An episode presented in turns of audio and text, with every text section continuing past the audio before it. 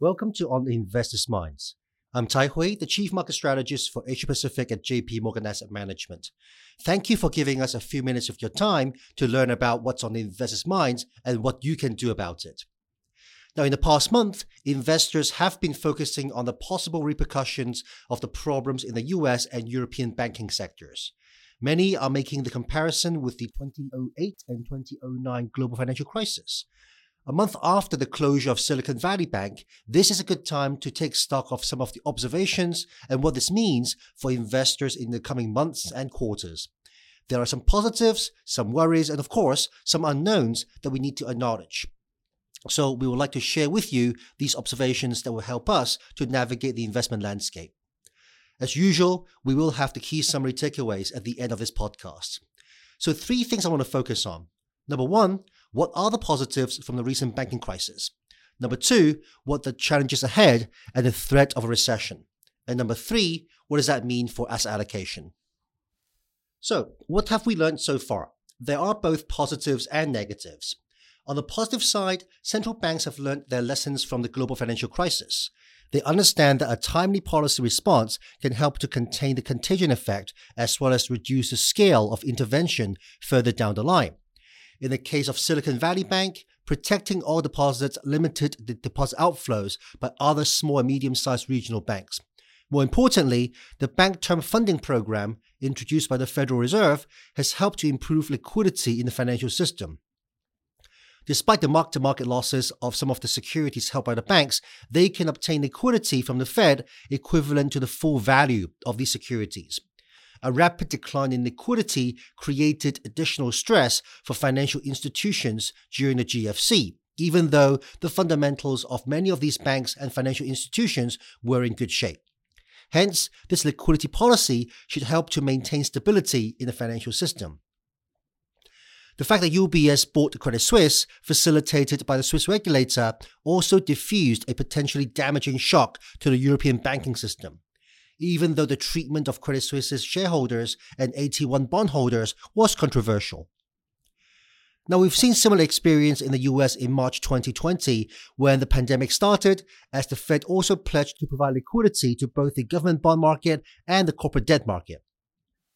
In September 2022, the Bank of England also intervened to support the government bond market when the UK government was penalised by investors for its aggressive tax cut program.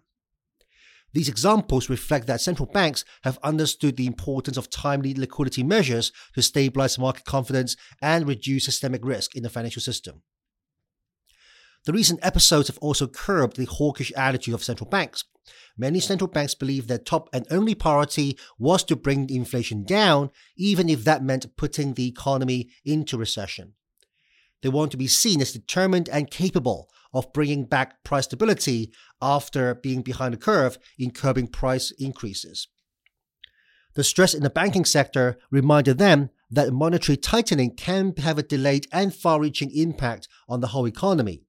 Both the Fed and the European Central Bank have since toned down the enthusiasm to raise interest rates, deciding to be more mindful of incoming economic data and also any additional signs of stress in the financial system.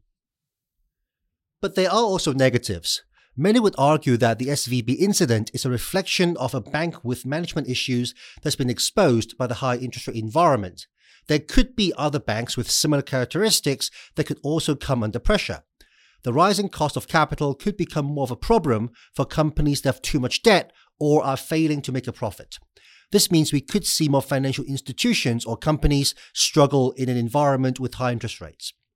While central banks have been able to apply prompt measures to limit bank runs and liquidity squeeze amongst financial institutions, there are still going to be negative consequences for the economy. Banks in the US have been tightening their lending standards since late 2022, and the recent troubles in the banking sector are likely to persuade banks' risk management teams to be even more cautious. Deposit outflows and negative impact on the bank's capital base could also curb lending further. So corporations may find it more difficult and expensive to get funding to invest. As we've argued in the past, a pullback in corporate investment has been a regular fixture of the US economic recession since the Second World War. Now, there are also concerns with commercial real estate or CRE. rental yields have not picked up because of relatively high vacancy rates, and this looked less attractive when risk free rates are rising. Hence, there is some pressure on office space, and this could present a challenge to banks that have a CRE exposure. However, the residential market, including multifamily properties, is showing more resilience. The job market is solid, with steady wage growth. Also, the surge in mortgage rates in the past year meant that a lot of potential buyers have decided to postpone buying a home, take out a mortgage, and keep renting.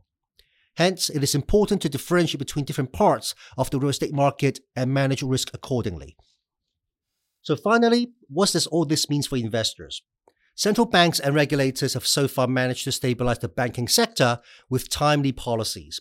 We also think that the recent episodes would have curbed central banks' hawkishness in policy tightening, whether in the US or in Europe. This would also imply the upside risk of bond yields is limited.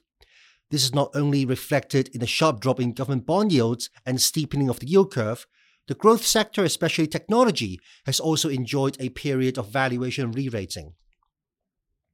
While a possible peak in bond yields would be supportive of equity valuations, we see there is more room for US corporate earnings to be downgraded, especially if the economy falls into a deeper than expected recession.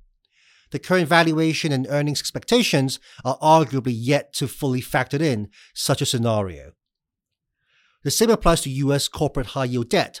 The overall fundamentals, including the maturity profile and leverage ratio, looks relatively healthy, this should help to limit the rise in defaults if the economy slows further.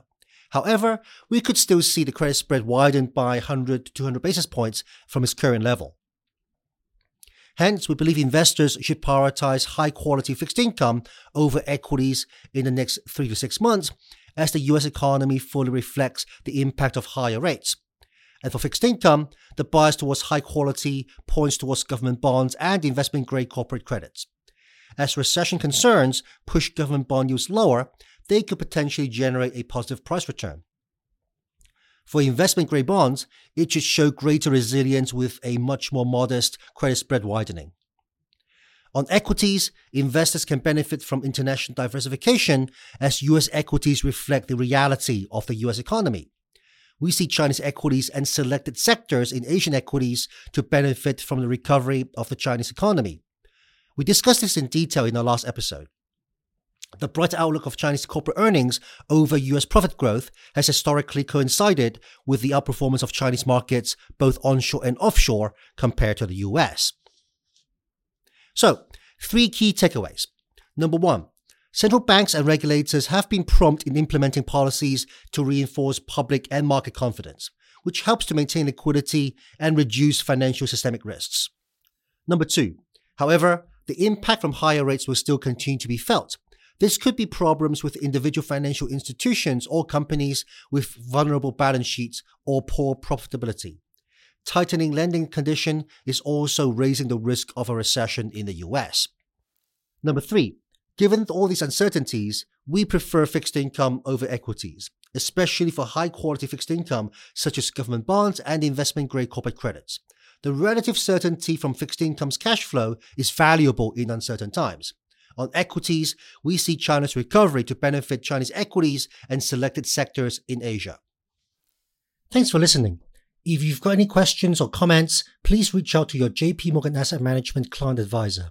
And if you enjoy this podcast, please share this with your friends and colleagues by rating and reviewing this podcast on your favorite platform. And don't forget to subscribe via Apple, Google, or Spotify, or wherever you get your podcasts so that you can be kept up to date every time when a new episode comes along.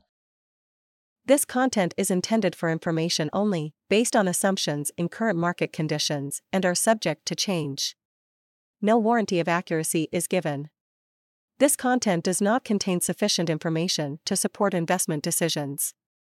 It is not to be construed as research, legal, regulatory, tax, accounting, or investment advice. Investments involve risks. Investors should seek professional advice or make an independent evaluation before investing. The value of investments and the income from them may fluctuate, including loss of capital.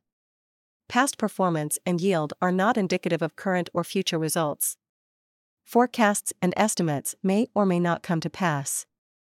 JP Morgan Asset Management is the asset management business of JP Morgan Chase and Company and its affiliates worldwide.